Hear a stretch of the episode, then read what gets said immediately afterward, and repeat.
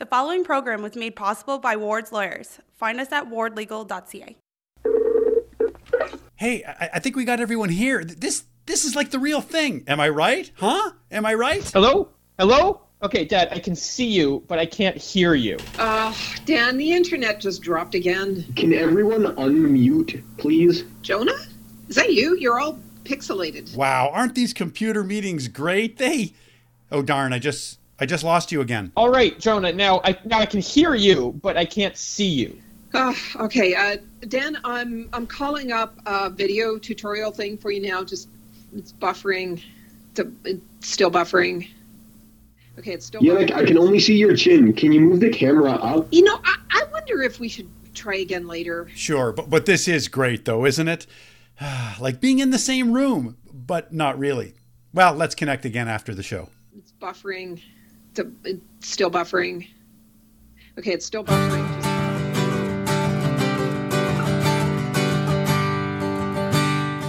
Never engage in conflict. If you feel as a patron your individual rights are being violated, ask yourself, yes, but if I'm going to assert my individual rights uh, legally, don't I also have to be cognizant of my collective responsibility um, in terms of public safety?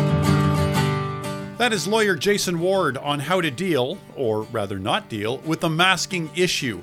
My conversation with Jason, not via Skype, but in person, safely distanced and while wearing masks, later in the program. Isolation Dreams, that is the name of musician Marc Novoselec's brand new CD. We talk music and art and performing from his backyard. The Lakeview Arts Barn in Bobcaygeon, like all theaters, had to keep its curtains drawn throughout this ugh, forced pause. It's a challenging time for the lab and its impresarios Sarah and James, but there's also hope. That's coming up later. Along with deep fried pickles? Well, yeah. My name is Denis Grignon. I host this program, which is designed specifically for you, about you. It's the Advocate Podcast Stories from Kawartha Lakes. Okay, here we go, pedaling along. I'm not in the studio right now, but I am pedaling on my bicycle out here on the back of 50 so it's uh, it's all safe. If i fall it's going to be soft plush grass right? You know i feel lucky actually to have a bike right now because if you don't have a bicycle and you want one and you can't find one well you are not alone. Mike Gorman knows why i spoke to him just outside his bike shop in Cambray. Now mike is semi sort of kind of retired but not really he's still doing what he can to, you know, get us on two wheels while also rebuilding vintage bikes. But fulfilling this new higher demand for cycles can be an uphill pedal for Mike and his industry peers all around the world. It was still snowing and blustering, and it was midwinter here. And uh, we were getting word from dealers that I have contact with people in Alabama and other places that they were selling out to the walls. Well, I could see the problem was going to exacerbate because the supply chain was directly in the the territory that was affected in China. So there would have been production schedules that would have been timed exactly when they had to close down. So it was a perfect storm in many ways. In many ways, yes. My wholesalers currently are sold out of any bikes within the under $1,000 range. They don't have anything. As it as it was, I had demand for bicycles and managed to scrounge a few here and there for those people who had approached me and wanted to get a bike and couldn't find one elsewhere. How did you find them then when you say you scrounged around? I found them in the lists of bikes that were non-current ones that are from 2017 or 2016 that were still hanging around the warehouse. I spoke with one wholesaler today, and even the bikes that they had returned to them with some defect, they managed to fix them all up. All of those are gone. Hmm. The warehouse is absolutely empty. Matter of fact, they're playing basketball. You- oh, they're playing basketball in the warehouse? In the warehouse, yes.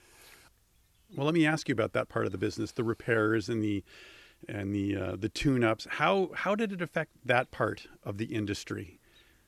It affected it by the influx of huge numbers of bikes. Everybody wanted to ride their bike at the same time, and I think that most of them were sitting in a snowdrift for most of the winter, and they required a lot of servicing. But the parts uh, initially were abundant. They're gone now. I looked today to find out whether I could get, when I could get, a 26 inch standard valve tube that fits 90% of the mountain bikes that are sold over the last 20 years. August 28th is the date that they'll arrive.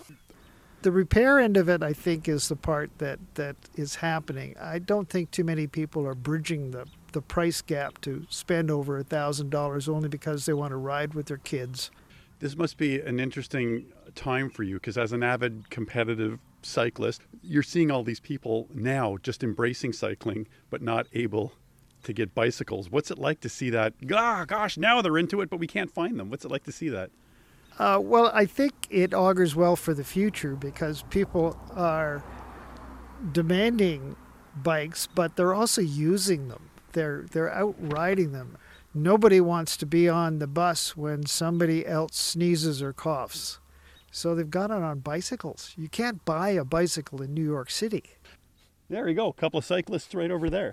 Who knows? Maybe they're maybe they're new to it as well. They're moving pretty fast. They're not new to this. Do you see people embracing this and saying, "I'm going to stick with it even long past this," or is it?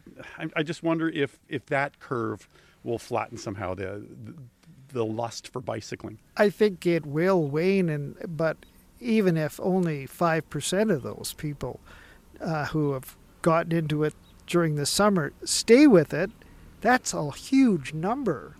We just saw two cyclists ride right past us and wave.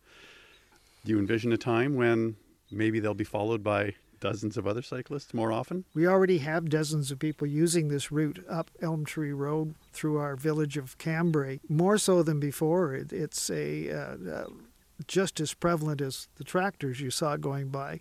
What's it been like for you these past few weeks when you look out and you see more cyclists going by than than you normally would? It's it's almost justification for 50 years of effort to see all of these people riding by and the smiles on faces of people out riding.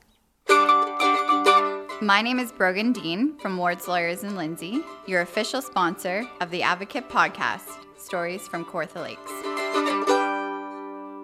The curtain will rise again. Okay, I, I, I am not an actor, which is why I appreciate live theater with real actors, and that was seeming less and less likely for 2020. Indeed, the Lakeview Arts Barn near Bobcaygeon had been resigned to writing off this upcoming season. But Sarah Quick and James Barrett, the artistic and business tour de force behind the Lab and Globus Theater, are big proponents of The Show Must Go On. They're promising a season with a reason starting this month. Details on that will be posted on their social media platform soon. I met with Sarah and James at the lab to discuss what this uniquely whirlwind challenging time has been like. For quite some time, uh, both Sarah and Monique were laid off. I was the only employee, uh, and I was calling every single customer of ours that had tickets to try and rearrange that in whatever way I could. I can't even imagine what that phone call would be like. Um, most of them are lovely. Like that's the whole thing that we have so many great customers, people who've been coming here for years and years, and yeah, so they they they feel empathy for us and, and sympathy, and they're just they're great customers. But that was about $100,000 worth of tickets already sold for the season that had to be called and adjusted. And are you okay moving those forward to next season? At the end of the day, we're not cancelling the season, we're postponing it. So your tickets that you have are still valid for when the show goes up. And then some people donating the cost of their tickets as that happened. And then just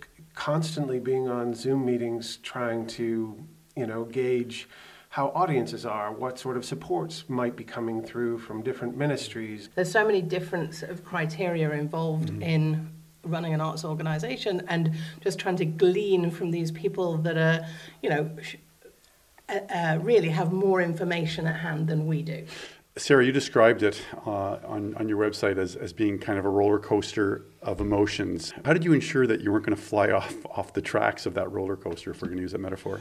Oh, well, I mean, what people tend to forget sometimes when you're talking about a business is that there are real life people running that business. And when this hit, initially, my mum had COVID in England and she was in hospital in intensive care for a week Oh, and word. was very, very, very, very sick. And it was, it was seeming like um, that was going to end badly. So that, you know, all of a sudden, perspective, yes, the season that we've worked for is cancelled. Yes, this business that we've put 17 years of our lives in is on the cusp of falling. But really, you know, that, that sort of brings it all home to the reality. So that was, that was a good few weeks of focusing on that.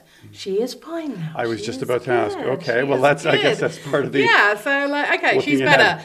Okay, so the company's falling apart. Okay, so uh, so yes, it, that's that's that's the roller coaster of our emotional lives. Then you've got your child at home who you're trying to homeschool and all of this. You know, like as as everybody has over the last few months. I think I'm pretty sure it must have been a roller coaster for almost everybody.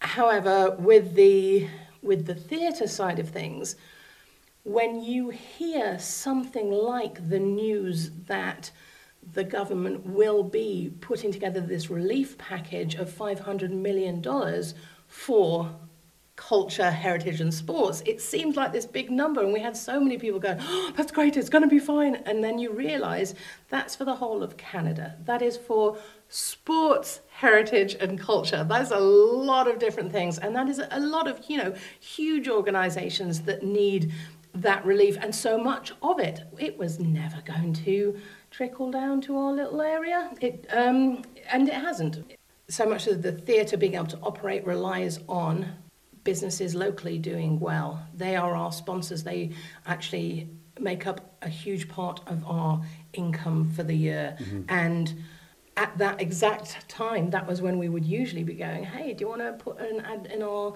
program? Do you want to sponsor a night? Will you want to bring like mm-hmm. 20 clients and come to a theatre show? And all of a sudden, you know, that's that's not a possibility. They were struggling themselves and trying to figure out how their lives were going to work. We did a couple of things to engage our audience. Uh, we had like a pub quiz and stuff, but honestly, theater is for me. It's all about the live experience of having the audience there and the audience seeing you live. for us to be able to do anything of magnitude, anything decent, like you need, you need to have that that budget to be able to pay the people involved in doing it, and you need to have their income stream, whether it's from sponsors or from people paying to watch it. Theater has always been about adapting. I just wonder if it's uh, if the two of you were better poised to adjust. James and I met doing the doing Fringe. Fringe theatre is little theatres all around the world and and groups of actors coming together with like nothing and putting on a show. And from that nothing is also there's no audience yet. So um, having to work within okay you don't have a budget anymore and you're only allowed small audiences and how are you going to make this happen? We have done it. We didn't relish initially the thought of doing that again because when you've built something up over so many years and you're getting to a stage where you have big audiences maybe you know sometimes on busy matinee days it was like 300 people through here and that's amazing. But if that's what needs to happen in order to get to that again then we are more than capable of doing it. If you can put out some chairs, socially distance them, it's a massive theatre, so there's no reason why anybody needs to be close to each other at all. And we have an awesome company of people that we've worked with over the years, so all of these performers that really want to get back to entertaining. It, it is, it, uh, we are poi- we're in a very good position as far as that. When those doors swing open to my right, in this revamped format where there's going to be, you know, sanitizing stations and, Mm-hmm. and people walking in, um, and you're at the top of those stairs as you always are greeting people. How do you think you'll be feeling? I think it'll be incredible because the people that are will come want to be here. There are so many people who are just um, they miss it. It's as much a part of the healing process that we all have to go through after this crisis as, as anything else. I think for people's mental health, for their ability to be able to get out and see their neighbors, see their friends, sit across the table from their husband and talk about something different for, that they've had for the last five months. So I, I think it's, I think it's, I was going to say important, I think it's actually vital. To support Globus Theatre and the Lakeview Arts Barn, there is a fundraising campaign underway built around matching donations from longtime lab patrons Sally and John Eaton and their foundation. Find out more by visiting the lab's Facebook page or lakeviewartsbarn.ca. Uh, Okay, you try to figure out all the details of this new mask rule for businesses and customers in Kawartha Lakes. Sure, we're required to now wear mouth and nose covering when entering a business, but what about the person who refuses? What if they have a legitimate reason? How do they prove it? And who's responsible for enforcing the rule? The business owner, the police? And what if staff aren't wearing masks or not wearing them properly? So many questions, so much legal nuance, so above my level of aptitude, which is why I consulted a legal expert in his office while we were both wearing masks. So you'll notice my slightly muffled voice and how his voice is much clearer. Hmm, maybe I should have worn his style of mask. We call this regular feature of the podcast Words of Wisdom. More than just words of wisdom, it's words of wisdom. I am now in the boardroom at Ward's Lawyers on Kent Street in Lindsay, all masked up, with uh, one of its namesakes, lawyer Jason Ward. Uh, Jason, first of all, thanks for you know shedding some light on this whole mask and business issue. Happy to do so. The rule, as I understand it, and was in one of your blogs, states you must have policies in place to stop people from entering your establishment if they are not wearing a non-medical mask or face covering.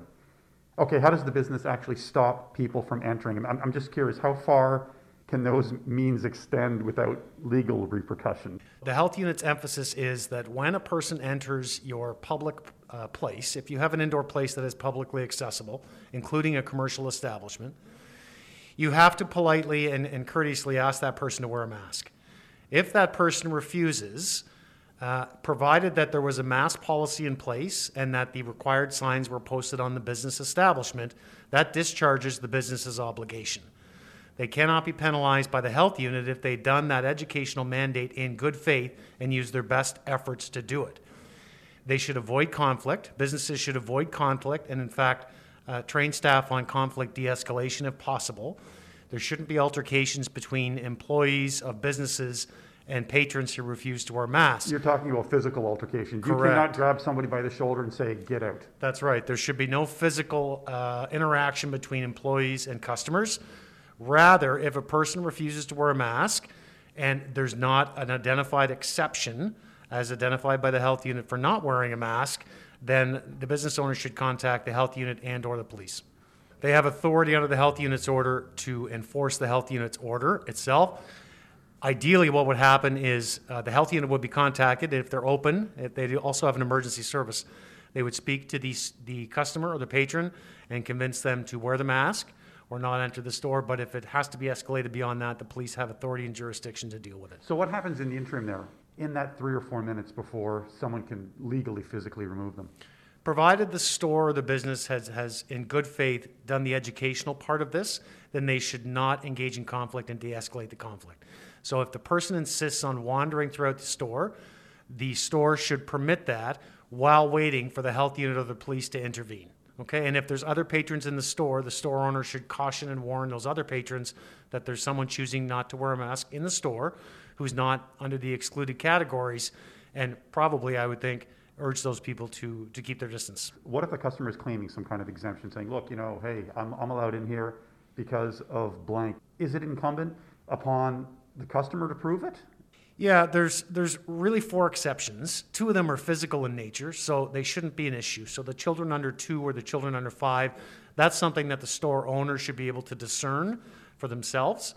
Uh, the other one is if the person is unable or incapacitated to remove the mask or, or apply the mask themselves, that's something a store owner could assess on their own when the person's there. So that one shouldn't be an issue. Really, the two troubling ones are I have an underlying medical condition or I have a religious reason for not wearing it. And if somebody comes in, the store owner has to assess that at face value. Uh, is that person seem credible? Do they have an explanation of what their religious reason is? Um, what is the medical condition?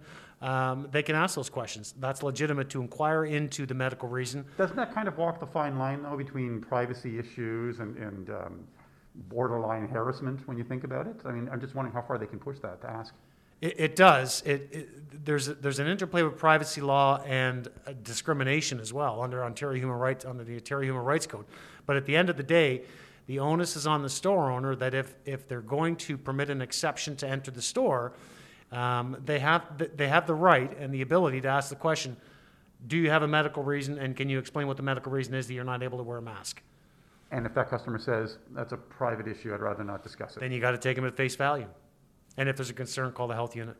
Okay, what if the same applies to a staffer? You know, you, you have that employee, they're claiming an exemption status, whether it's for health or religious reasons. How much control does the employer have on refusing to keep them on? Uh, you can't compel the employee to wear a mask. The employer should have a policy in place that requires all staff and employees to wear non medical masks. If there is a discrimination issue or a medical reason there, then the employer has to make a difficult decision about whether that employee can be placed in that circumstance or not. And if so, uh, face masks are insufficient. So the health unit order says a face mask is not an acceptable substitute for a non medical mask. So having the employee merely wear a face mask may not be a satisfactory result for that. I think the employer would have to make a choice to remove the employee from the interaction with the public if that employee is unable to wear a non-medical mask. From a legal standpoint, though, what are the chances that that employee may say, look, my rights have been violated, I'm taking my employer to court? Well, provided the employee is not terminated, but rather accommodated and put in a different position or given different roles and responsibilities because of this issue, then there really isn't a legal grounds to claim anything against the employer or the business. What if it pushes to the extent that if, if your job is to serve customers and that's really the only job you have? And I just, I'm looking at a hypothetical situation which really isn't that hypothetical. Yeah. Can that employer say, sorry, you're going to have to stay home and when and this is all over, then you can come back? They're not fired, but they're quote unquote laid off. Yeah, the, the employer will be at risk there of, of constructively or, or outright terminating the employee. Um, but there's a balance here, and this is the problem with the pandemic, is none of this has been judicially reviewed. So there's a balance between the employer's duty to keep the public safe versus the employer's duty to keep his, his or her employees safe in the workplace. And that clash may happen, and there's no legal, clear, definitive answer on that right now. But at the end of the day, if I was a store owner, uh, I would be thinking seriously about trying to accommodate the employee that couldn't wear a mask and let public safety uh, weigh uh, more important than the rights of that particular employee in my store. Let's talk about another very hypothetical scenario, which really isn't. I'm in a store, I'm wearing a mask, the person next to me is not wearing a mask for whatever reason. I get sick and it's traced back to my time in the business. Who's liable, if anyone? That's a, that's a very good question. And that has not been judicially uh, dealt with at all, but it's going to raise some very interesting issues like how do you prove uh, th- that you became sick in that circumstance? I would think that's going to be a very important issue on, on cases of this nature. The other is what insurance coverage will there be for somebody who is in a store who alleges they were infected with COVID 19?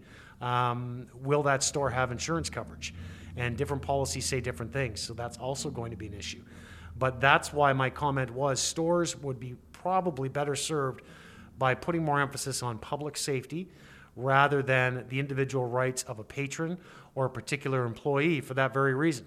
Certainly, from a, an ethical standpoint, that sounds like the right thing to do. You're, yeah. you're, thinking of the public safety. From a legal standpoint, is that the smart thing to do too? When you're yes. weighing those two scales, going better lean towards that side. Yeah, I think I think it's it's a double-edged sword, frankly, because there's probably no right way to do it that eliminates any uh, risk or exposure to liability. But I would weigh on the side of public safety rather than individual patron rights.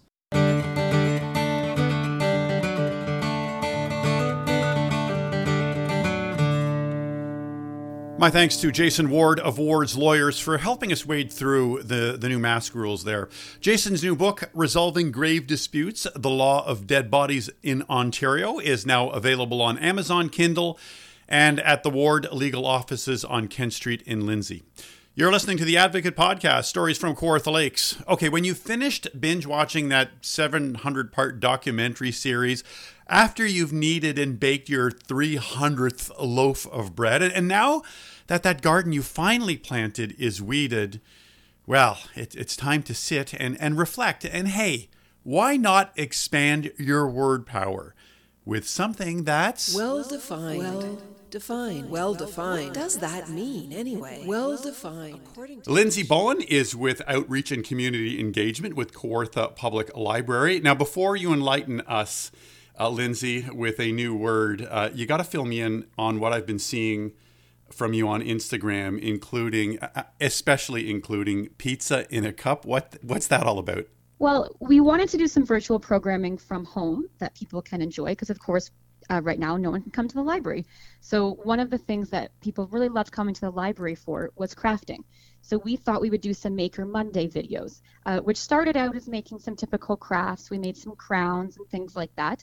And then somehow, I'm not really sure how I came about it, but it progressed to doing some um, experiments in mugs. So I started out with a brownie in a mug that I made at home, and uh, then the one that I think uh, you were referring to was a pizza in a mug. Now I was really apprehensive about this, but it worked out really well, and I quite enjoyed it. Okay, you enjoyed it, but I have to ask: Did you pass it around to people around you to to to taste test this pizza in a mug? No, I'm not sure I'm ready for that. I might have to perfect my recipe a little bit more, and then uh, we'll we'll try that again at a later date here. well, please keep us posted on that one on Instagram. I want to know how that uh, how that develops. I, however, would need a bigger cup. I'm sure. So, what is your submission for our well-defined entry for episode 12? Okay, so as we know, uh, masks are now required when entering indoor public places. Um, so before we enter buildings, we've all been donning masks or putting masks on. Now, I actually have heard of that word before, um, but what I didn't know is that when we're somewhere where we're able to safely remove our masks, we're doffing them or taking them off. So we are donning and doffing our masks, putting on and removing them. I feel like I should be saying doffing with a, a British English accent. I know. I was practicing saying it earlier, and I understand what you mean exactly. Well, I appreciate this. We don't need our masks on right now because you are at the Lindsay Public Library. I, I don't know if you're wearing a mask. Uh, I know I don't need one because we are socially distanced. But if we do meet each other, I will make sure to don my mask and to doff it. We are hoping to be reopening our buildings in Lindsay and Fenelon Falls shortly. I don't have a date quite yet, but stay tuned. So when people come to the building, they can don and doff their masks. Thanks so much, Lyndsay. Thank you. So, how are you listening to us right now? Spotify, Apple Podcasts, eavesdropping into someone's house from across the street. All episodes are available for free to stream and download. Please tell your friends about us. We we love feedback. Go to our podcast page at lindsayadvocate.ca to do that. We are sponsored by Ward's Lawyers for all your legal needs. Carissa and Jason Ward and their team have you covered. Find out more at wardlegal.ca. If you're a regular listener to this program, you know that I'm a big fan of chip trucks. But I'm also an erudite kind of fellow when it comes to culinary offerings. I, I mean, I'm more than just fries and gravy. So we're going to get one order of deep fried pickles. Okay. I'm intrigued with the whole deep fried pickle thing. This is the first time I've had it. What's the story behind this, Nicole? What is a deep fried pickle? Uh, well, our deep fried pickles are nothing really too fancy. Uh, it's just a dill pickle, and it's been breaded and seasoned on the outside, and we just throw it in the fryer. Uh, comes out. We serve ours with chipotle sauce. Is that hot and spicy, or It's kind of more of a mayo chipotle, so it's got a creamy spice to it. So it's not too too bad. what's the art in putting it together? Because even I know how to make French fries, but there's something about a deep fried pickle that scares me in making. So what, what's the trick in making it? Uh, there's really no trick. Uh, if I told you, I couldn't let you leave, but uh, This is my first taste of a deep fried pickle, Nance. Do you care to uh, share the experience with me? Absolutely. I'm just going to open the Okay. Now, dip here. We are right beside the Glenarm Road, as you can hear. when she said Chipotle, I, my heart skipped a beat because, as you know, I don't like spicy food. She told me it's kind of a more of a mayonnaise thing, so less hot and spicy. It's nice. It's um, it's a little bit sweet. It's got a little bit of a kick at the end, but not bad. Like just try a little bit. It's more like a, yeah, like a Chipotle paprika kind of quality, as opposed to like a Okay. jalapeno hurts your mouth quality. This isn't going to hurt me, is it? Okay, you ready? Yep. Okay. One, two, three. Mm. Oh. Oh. Mmm. I love that little salty dill kick. You know what? It looks like deep fried zucchini, which you'll remember we kind of grew up with, and when we were adults, young adults in Ottawa. This kind of looks like it, but it's got um, there's more firmness to it. More flavor. hmm you're expecting zucchini and then you get a dill pickle. All right, Sauce is good. I'm gonna go tell Nicole. You should know Nicole. It absolutely rocks. The deep fried pickle, it rocks. Awesome. First good. time I've so had glad it. you enjoy it. You bet.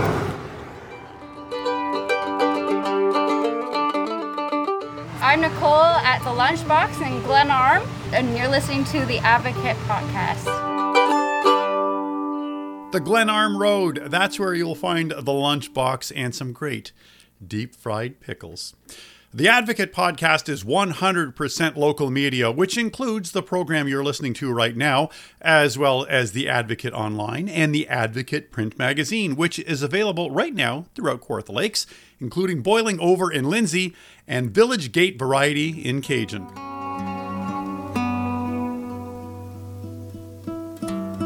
The first time I heard Marc Novoselec play was, coincidentally, in Bobcaygeon at the Bobcaygeon Arena as part of the Mark Eakins Band, which was the opening act for a band with a very recognizable name. Now, I don't want to identify that band because, well, the band with the two marks was way better. Marc Novoselec spent the past few months completing a new CD on his own, playing myriad instruments. The result Isolation Dreams. I like Marc, the player, the songwriter, but also the deep and thoughtful thinker. We chatted outside at his country home, a former schoolhouse near Cambray. The many, many plants and trees and gardens surrounding us just, they just seemed to, to suit our conversation.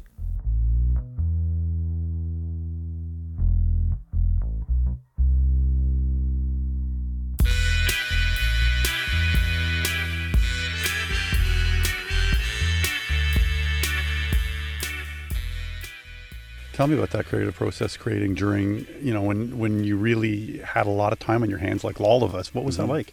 I started the first couple of weeks of the you know the isolation with the normal panic that everybody else kind of felt. It's like, what am I going to do? What am I going to do? And then you know we had the feeling that it was going to be a couple of weeks, and it wasn't.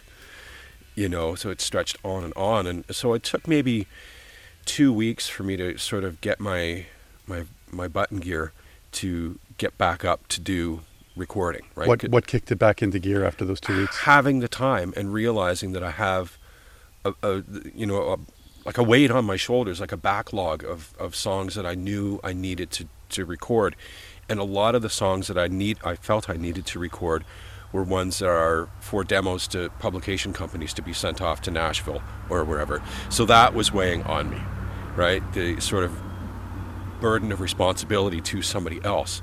And then once I got into it, I started going, no, you know what? I've, I've, I want to I want to enjoy this more than I am right now.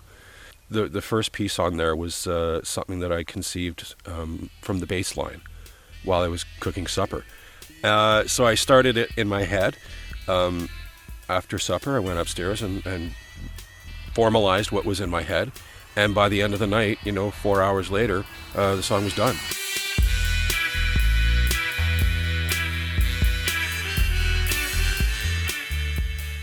You'll often hear artists talk about how the creative spirit, well, it's kind of challenged with procrastination. Hmm. And now we were in this situation where we didn't really have a lot of excuses. Yeah. You, you're nodding, so you agree with that? Absolutely. It's like, you know, it's, you, you always, I don't know, if, if, I don't know if any other creative people do the same kind of thing, but I tend to relegate my projects like that till the last thing that I need to do in the day. There's the day to day responsibilities of gardening or doing something out or doing something for the house. And then if I have time, I'll indulge my hobby, as some people would call it. And, and I, I sort of had a showdown with myself and said, okay, you've wanted this, do it. And, you know, I really, really um, enjoyed it. We'd have supper, finish, you know, six or seven o'clock, whatever. Um, and then I would head up to my studio in the attic and I'd be there till one, two, three in the morning. Um, sometimes starting one song and getting a flash to go on to another. And a lot of the songs came to me that way. You know, it was inspired by something I was doing. Um, Give me an example. Um, Just Be. There's two songs on the on the on the album called Just Be. One is called the Trouble Edit, and one is called the Victory Edit. So two versions of the same song? Or? Yes. And the uh, the trouble edit. Uh, it actually was a was a piece of poetry that I wrote, and I, I keep lyric ideas on my phone. So sometimes if I'm dry on an idea, I'll open that folder in the notepad on my phone and flip through it, and I'll see lines that I've written in the past. Right. So just be was a poem that I wrote. I don't know a couple years ago, and completely forgot about. Uh, and then I, I was listening to it and or listening to it in my head, I guess you could say, and I realized that you know it's all about not wanting to to buckle and follow and and be led around, you know, like the sheep kind of thing. I don't use those kind of terms in there, right? But and then it's it's got um, a sentiment at the end about not giving up, don't give in. I don't want to follow. Something tells me it's time to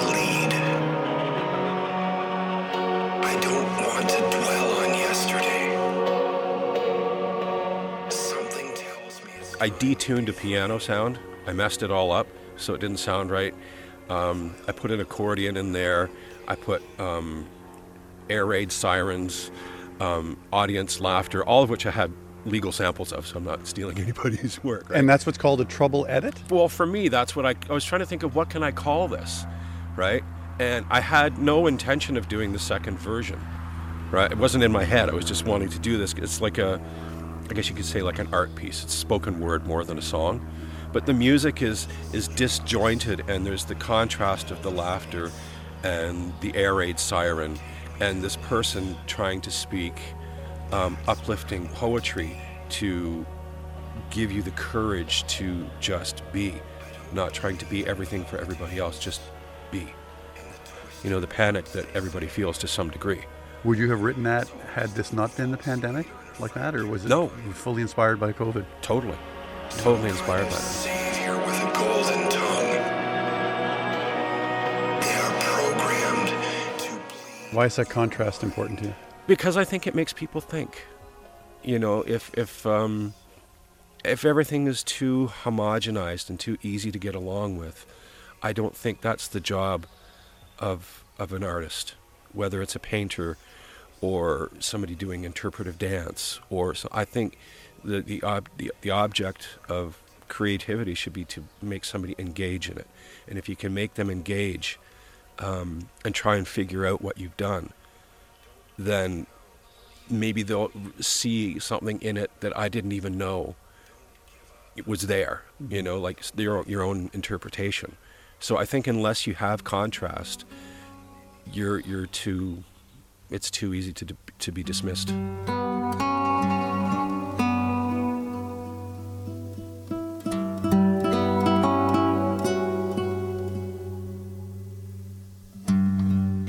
On um, Isolation Dreams is a piece called Crested Moon. And it, it came about um, one night when we were out here. We'll often come out at night and take pictures of, you know, the sky. And yeah, Stacy came up to me and she said, I've got this amazing picture of the moon. And she said that the way the cloud went over the moon, it looked like it was crested. And I went, wow, crested moon. So I went out and looked at it and um, and watched it. I didn't I didn't take any video of it. I just wanted to, to be in the moment with it.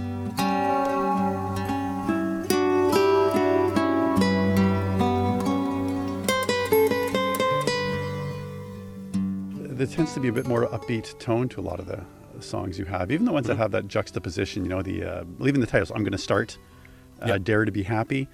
How conscious a decision was that to to make this about looking forward and, and overcoming? Yeah, it was a it was a hundred percent conscious decision to do that. Why?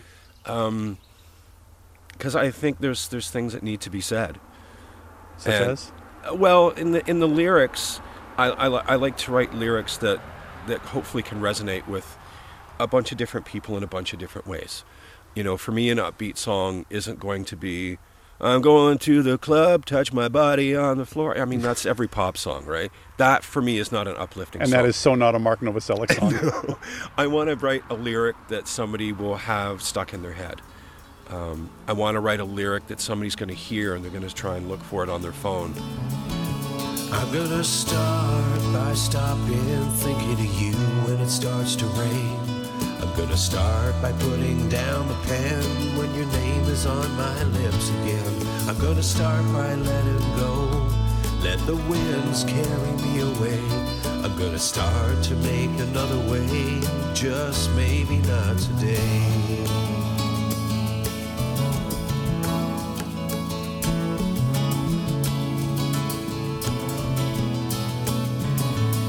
I'm gonna hold your pretty face close to my heart. I'm gonna hold on to your memory and pretend we didn't part. I'm gonna hold on to yesterday till I can't fight today away. Gonna start to make another way, just maybe not today. I gotta start to move on, start to get on with my life, with my days and with my nights. I gotta start to figure out how to live without the love we make, cause it's easier to say. I'm gonna start to make another way, just maybe not today.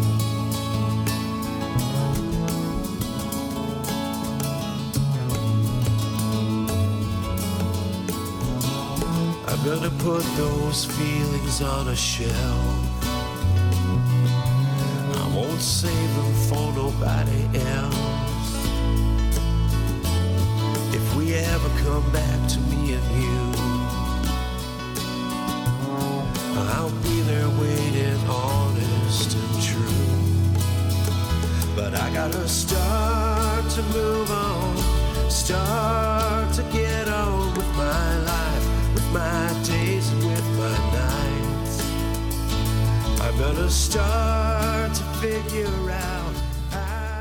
From his brand new CD, Isolation Dreams, that was I'm Gonna Start by Marc Noah Novoselec.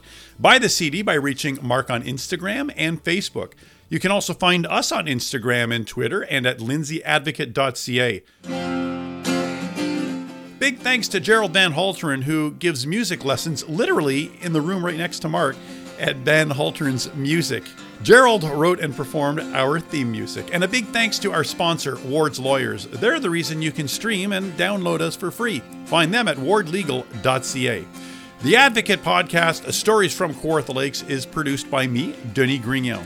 I'll be back in about two weeks. Okay, so these are deep fried pickles. Be totally honest what you think, Jonah. Am I your honest assessment? The match made in heaven right there. I, I love pickles to begin with.